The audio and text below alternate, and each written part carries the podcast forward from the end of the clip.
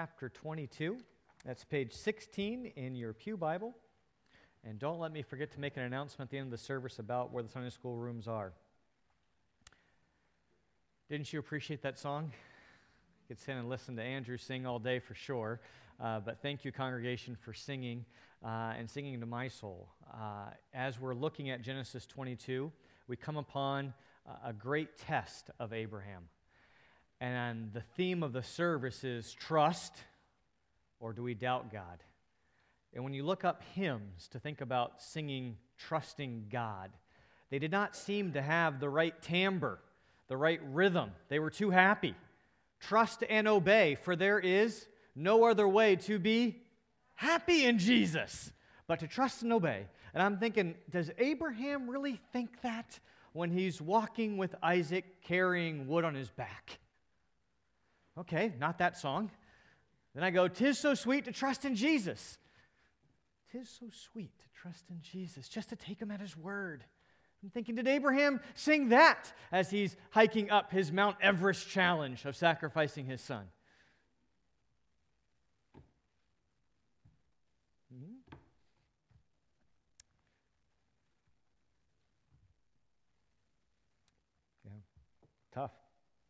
So we come to this great test and praise God that we have a couple songs in our song book that are for the weary souls. Uh, praise God that we have a couple of them that are for the tough times, not just the lyrics. I love those two hymns, by the way. Don't write me an email about you just dissed my favorite hymn.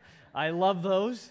We will never get rid of them. But there are some days where the way they talk about faith and trusting God just doesn't seem to meet maybe how we bring what Abraham is going through. So send me emails about that. How, how do you think Abraham accomplished this test that he has? We should be able to identify with Abraham because we all have been tested again and again and again. We've all gone through tests. Some of us are currently in school, and we've had tests there.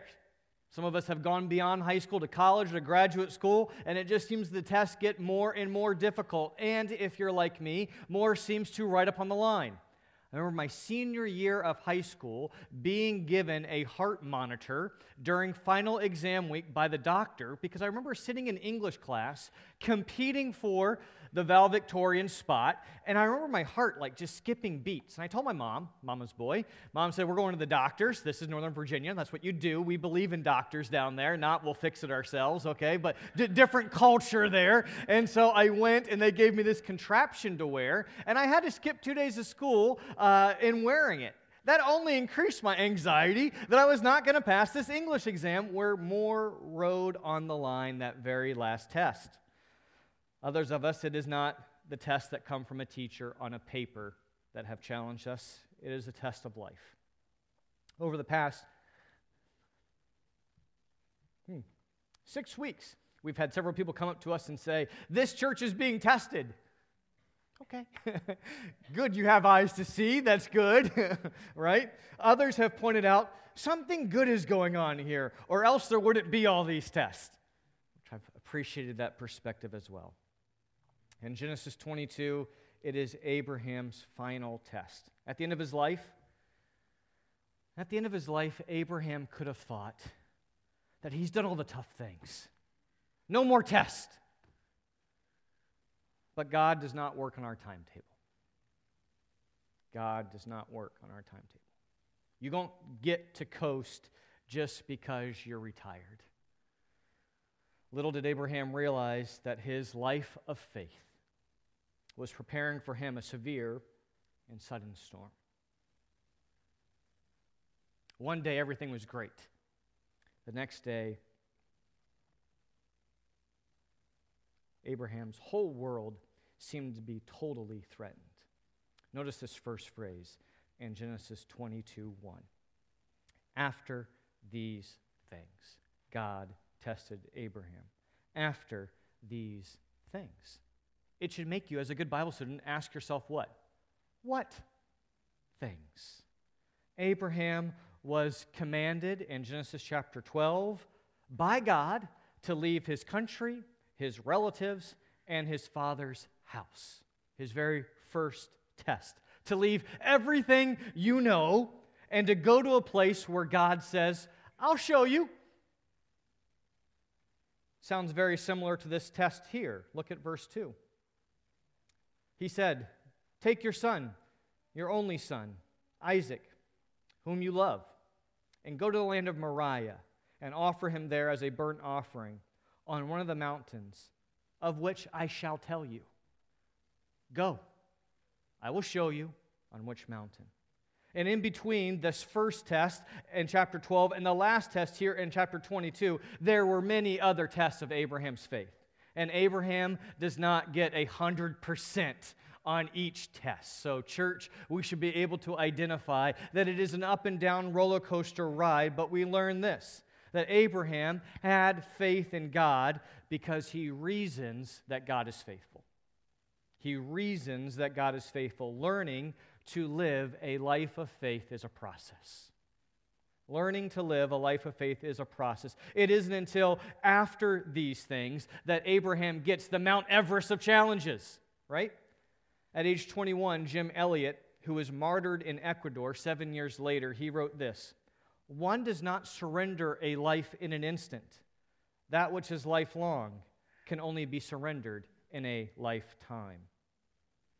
So while this new trial of faith hit Abraham suddenly, it really was the culmination of years of God dealing with Abraham and Abraham taking steps of faith, considering him faithful.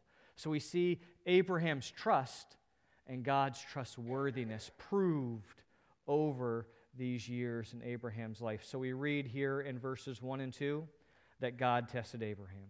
After these things, God tested Abraham and said to him, Abraham? And he said, Here I am. He said, Take your son, your only son Isaac, whom you love, and go to the land of Moriah and offer him there as a burnt offering on one of the mountains of which I shall tell you. Finally, 24 years of waiting. Finally, God fulfilled his promise of a son through Sarah. Finally, Isaac was the product of a miraculous conception. Finally, God set in motion, right, the promise that all the nations of the earth would be blessed through the son Isaac.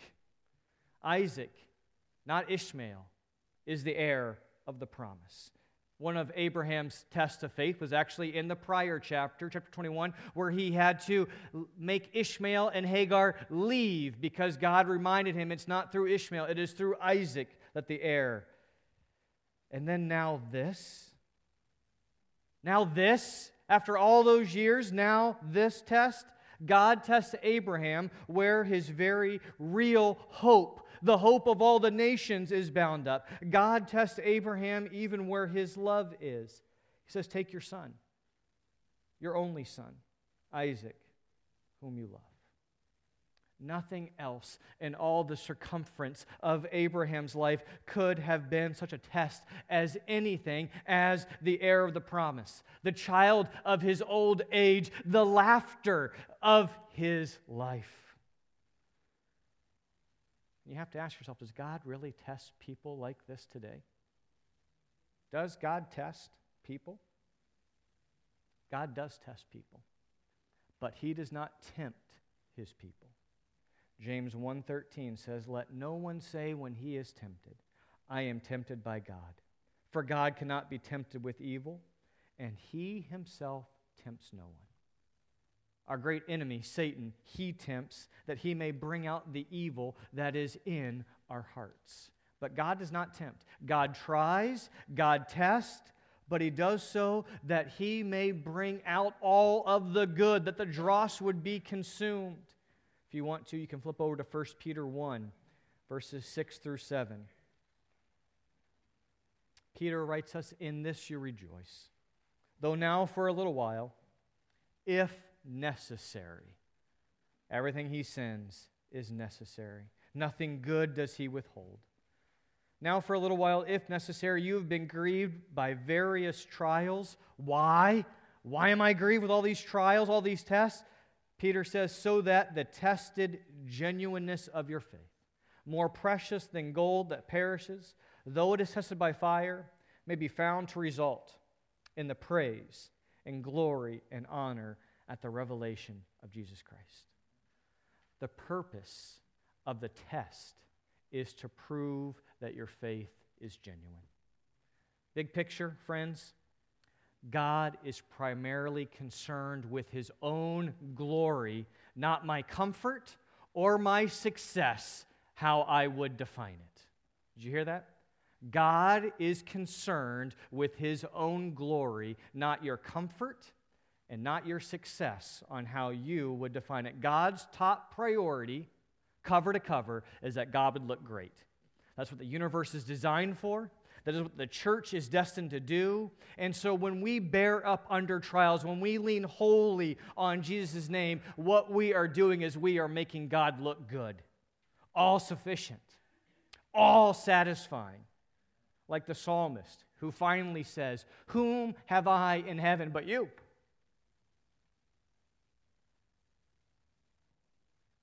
Church, is God testing you? What are your hopes bound up in? What is your Isaac?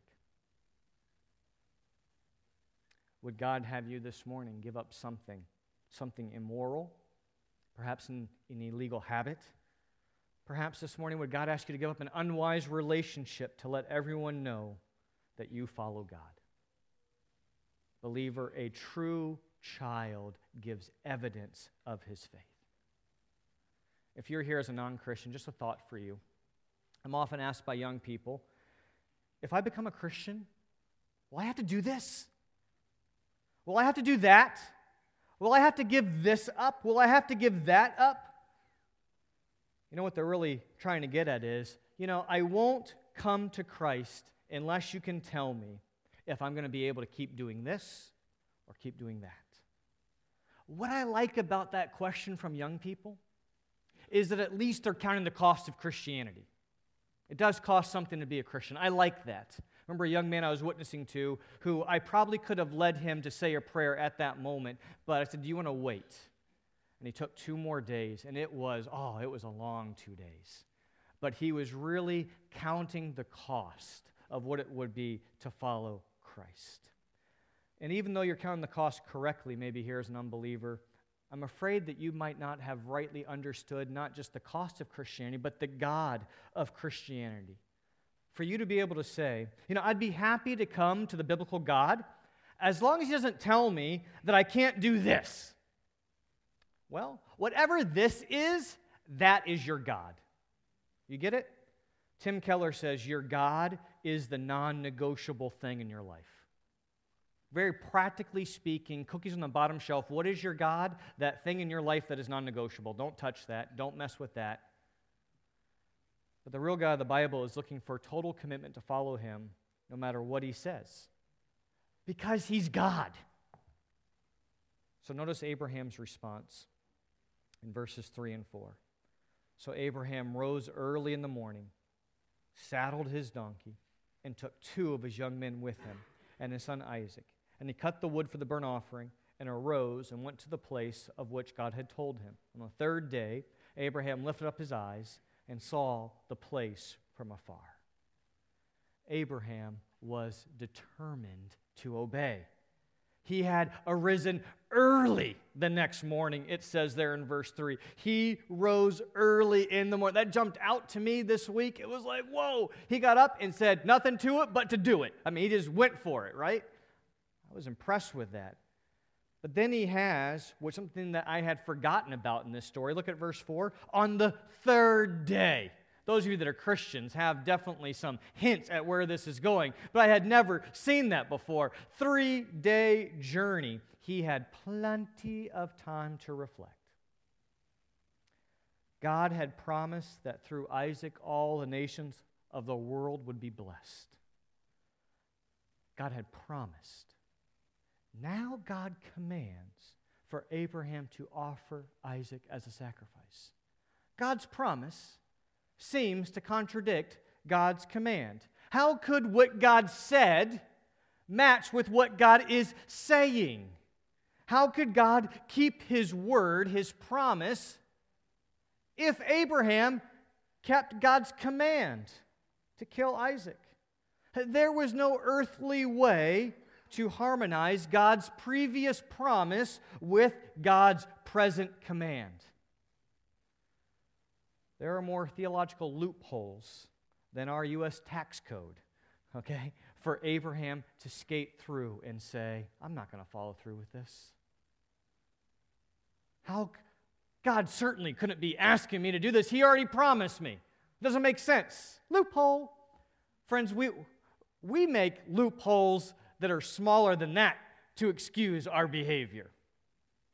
Abraham, as a theologian, had plenty of time to skate around those difficult doctrines and commands of God, but he also had plenty of time to cast his eyes over at Isaac as they walked together.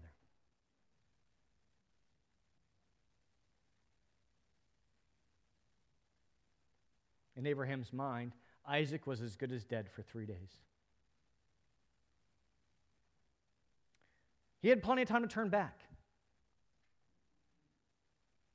Plenty of time to develop excuses. Think about your day to day routine. How often do you come up with excuses? How often do we come up with excuses? I just can't do this ministry. I, am just too busy. Well, obedience for the Lord is never set due to our calendar schedule. Abraham, I'm sure, had things to do as well, but he got up early and he obeyed the next day. Man, couldn't we sympathize with Abraham if he just delayed a little bit? We even probably want to give him excuses. Abraham, you thought of this? Well, Abraham, what about? It's rainy today. We often come up with excuses. I can't support the Lord's work. There are other financial obligations upon me. What we really mean is God doesn't come first. Government, the bank, those come first. If, if Abraham could find some reason, if Abraham could delay as long as possible, I think we could be more sympathetic. But Abraham shows us that obedience does not know convenience. We don't have Abraham's thoughts. We would have loved to have known his thoughts. All we have are his actions. They're tremendous. Look with me at verses 5 through 10. Then Abraham said to his young men, Stay here with the donkey. I and the boy will go over there and worship and come again to you. And Abraham took the wood of the burnt offering and he laid it on Isaac his son. Notice this Abraham keeps the dangerous things. And he took in his hand the fire and the knife. Isn't that amazing?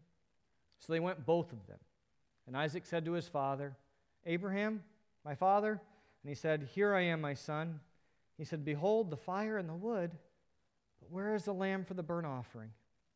Abraham said, God will provide for himself the lamb for a burnt offering, my son. So they went both of them together. And when they came to the place of which God had told him, Abraham built the altar there, laid the wood in order. I wonder how long he took doing that. Grabbing the furthest rock possible taking his good old time, putting the wood in place, stacking it, rechecking it, making sure it was set, just wondering where and how God was going to provide. Wouldn't you take a long time, men? I think I'd take a long time.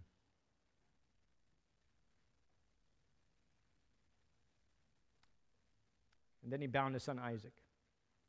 And he laid him on the altar on top of the wood.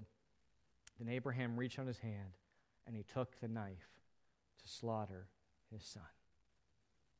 How could Abraham do it? How could God command it? First, how could Abraham do it? Look again at verse 5. Abraham said to this young man, Stay here with the donkey. I and the boy will go over there and worship and come again to you if you read through this whole passage together, you'll see how many times the author says the Son, the Son, the Son, the only Son, the Son, the Son, the Son. And then Abraham, when he refers to his son, it seems in this moment that he can't bring himself to call him his son. He says, I am the boy. How does Abraham do it?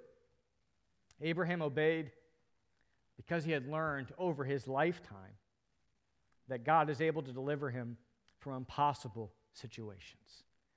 Between chapters 12 and 22, we have 10 chapters, not primarily of Abraham's heroic trust, but we have 10 chapters of God proving that he is absolutely trustworthy. Abraham is able to trust a trustworthy God. Notice his confidence when he says, I and the boy will go over there together, plural, and then it says, and we will come again to you. Right? He expects to come back with Isaac. The epistle to the Hebrews, which, little foreshadow here, we hope to be in in September. Going to work through the whole epistle of Hebrews. It might take us a while. But flip over to Hebrews chapter 11, verses 17 through 19, and it will fill us in on Abraham's reasoning. Abraham's reasoning is found in Hebrews 11, 17 through 19.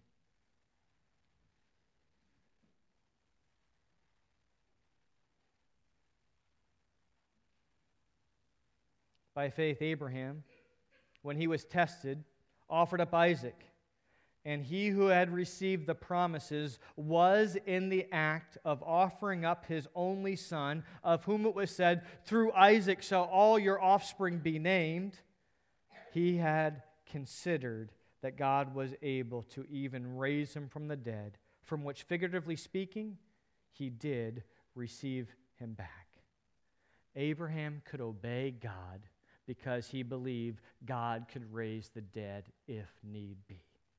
After all, remember, Abraham had already seen divine power being given to Sarah's womb when both of them were as good as dead. Why couldn't God do it again? So Abraham gave proof, evidence of his faith. He had faith and he acted on his faith. If your faith is not like this, your faith might, in this case, not be real faith. Real faith produces action. James tells us faith without works is dead. Look at James 2:20 and see how the New Testament interprets the Old. James 2:20 Do you want to be shown, you foolish person, that faith apart from works is useless? Was not Abraham, our father, justified by works when he offered up his son Isaac on the altar? You see that faith was active along with his works, and faith was completed by his works.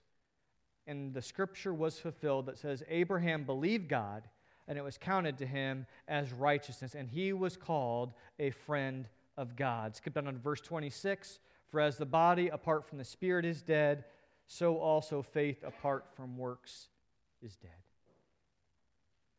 Friend, if you're here this morning and you call yourself a Christian, and your faith does not produce action consistent with that profession, recheck your faith. You don't have real faith. Abraham believed God, and it produced fruit, and he acted on that faith. Now, how could God ask Abraham to do it? It would be hard enough if God just took Isaac from Abraham. But it seems inconceivable that God would command Abraham to kill his own son. It seems opposed to God's loving nature for this command. But first, notice that God did not command Abraham to murder his son he asked him to do what? Verse 2 To offer him as an offering, as a burnt offering. He asked him to sacrifice his son. Consider this in your small groups. If Abraham was asked by God to kill his wife Sarah, would he have obeyed? No. No all throughout the Old Testament, God is consistently giving us a picture that the firstborn, the first fruits, the first crops are His exclusively.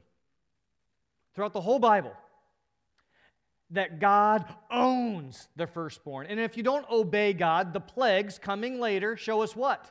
It is the firstborn that bear that curse.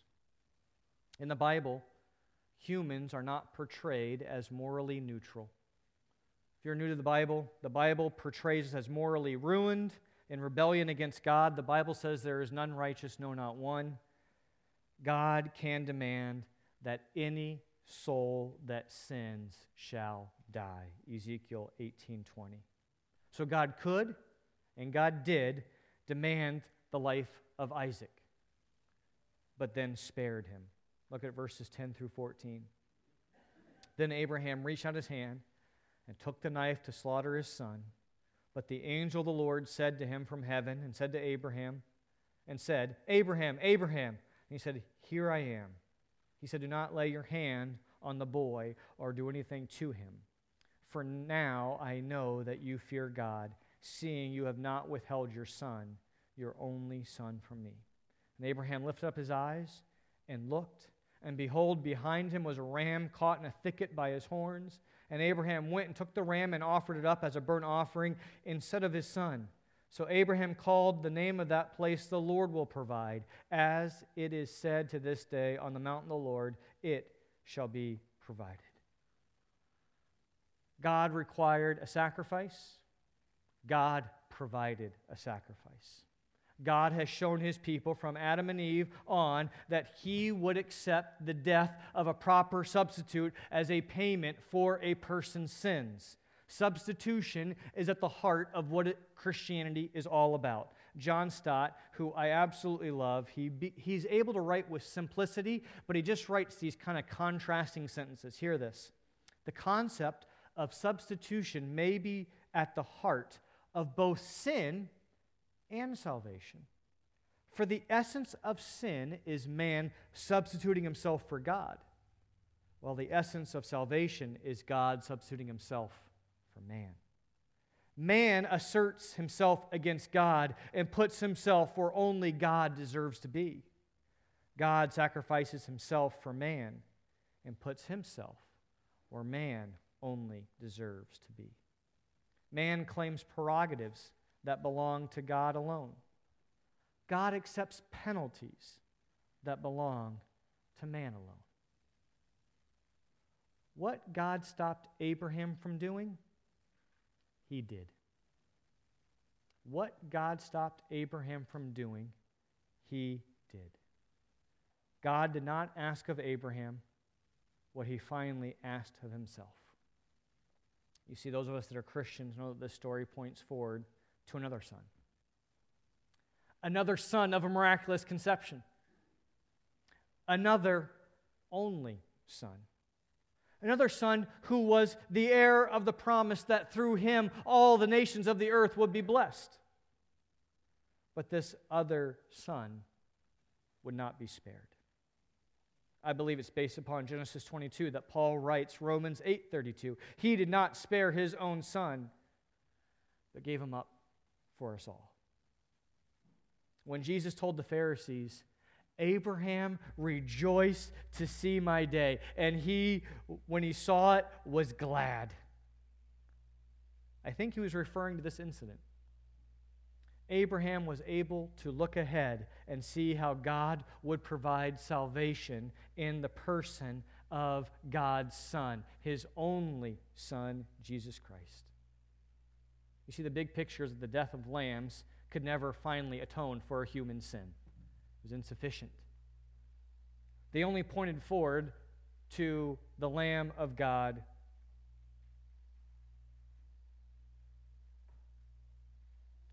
Who would take away the sins of the world? You see, if God required us humans to pay for our own sin, we can only pay for it one time, then we'd be gone. We needed a perfect lamb, an unblemished male lamb And this son, this sacrificial lamb, didn't just die as a substitute in our place. He actually was resurrected because God didn't stop. And this lamb will be praised through all eternity. Turn in your Bibles to Revelation chapter 5.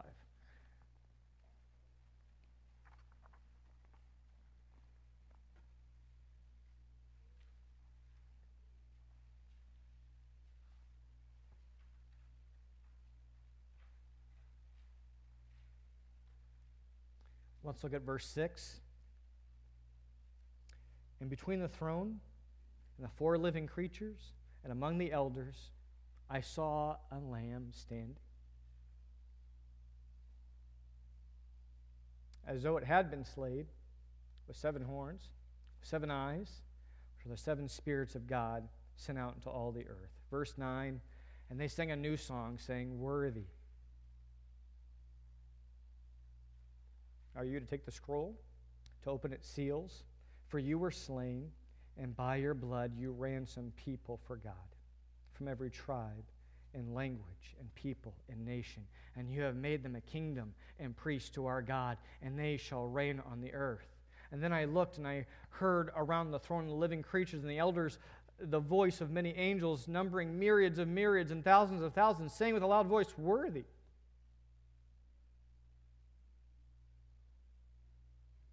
Is the Lamb who was slain to receive power and wealth and wisdom and might and honor and glory and blessing. And I heard every creature in heaven and on the earth and under the earth and in the sea and all that is in them saying, To him who sits on the throne and to the Lamb be blessing and honor and glory and might forever and ever. And the four living creatures said, Amen. And the elders fell down and worshiped. God has to bring us to this place of recognizing our great need. Our sin is so great that nothing other than the death of God's only Son would suffice. This morning, God is calling you, just like Abraham, to trust Him. This morning, will you put your faith, will you put your trust in this substitute who paid the penalty for you to make you be able to bypass His judgment if you will turn from your sins and trust Him? If you're a follower of Christ, you should examine your life this morning to see if you are in the faith. True faith. Trust God's trustworthiness. Do you trust God? Not just in these big moments. It seems sometimes the big moments are easier to trust Him in. Have you noticed that in your life? When it seems like, hey, this is that time, this is the big one, you know, pay attention. But how about this past week? I call your attention to your week. Have you doubted God's promises even this past week? We all know Romans 8:28. For those that love God, all things work together for good. Did you keep that in mind when you went to work this last week? Were there any situations where you should have lived in light of this, but you ignored it? You, you doubted it? You lived as if the world was crashing down on you, and it showed in your attitudes? Your actions, maybe how you spoke to somebody. Friends, I think now we can understand how difficult it really is to trust God. Just think about your week and just that one question. Whew. But I hope we can see how much of a difference it is if you trust in the Lord and not in yourself. Consider how many ways this could apply. I want to pick the top two. These are not nice, these are the two toughest commands that I think we struggle with as an American church. They are commands based upon God's promise. And we struggle to trust God to actually put these into practice. We don't talk about these often, but I hope that you can sh- see how much of a difference it would make in your life if you did trust God. First one, in our giving. In our giving. We don't talk about finances here. That's not a guilt trip. But just think about that tough command to trust the Lord with your finances. We could decide, if we were to doubt God, to give only out of fear of what we might have. But when you trust in the Lord, it changes how you look at giving 100%. You're not giving in your own power, figuring out what you can and can't do. No, now we are giving, trusting that God will make things possible. Consider that as we take our offering next Sunday, that it is a trust. We call it a part of our worship service because we are actively trusting God that as we promise this money that we give to Him, that He will take care of our needs. It's a big deal to put money in the offering plate, and we pray that you would do it with worship. Second one, probably even bigger, we're going to spend the whole summer with Richard Burley here, going through Acts chapters 1 through 12. Come in June, we're going to be in, in Acts. Consider how your evangelism would change if you trusted God's promises. You know, God commands us to witness, but we have a tough time trusting Him to actually witness.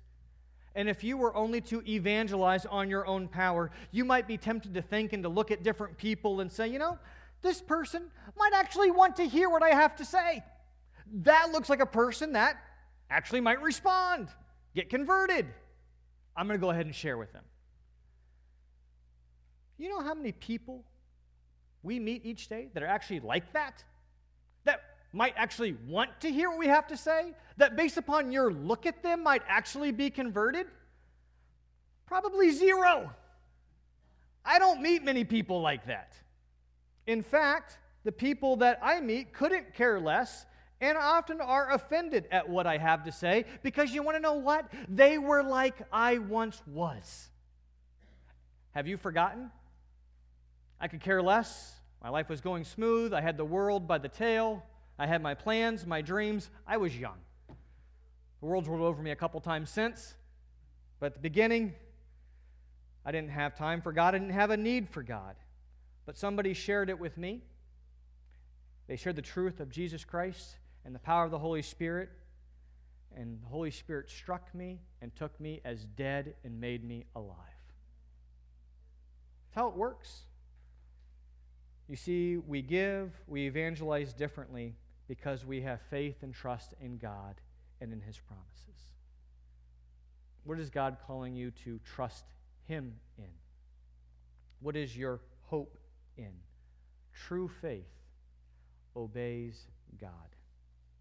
Let's stand and sing our closing hymn.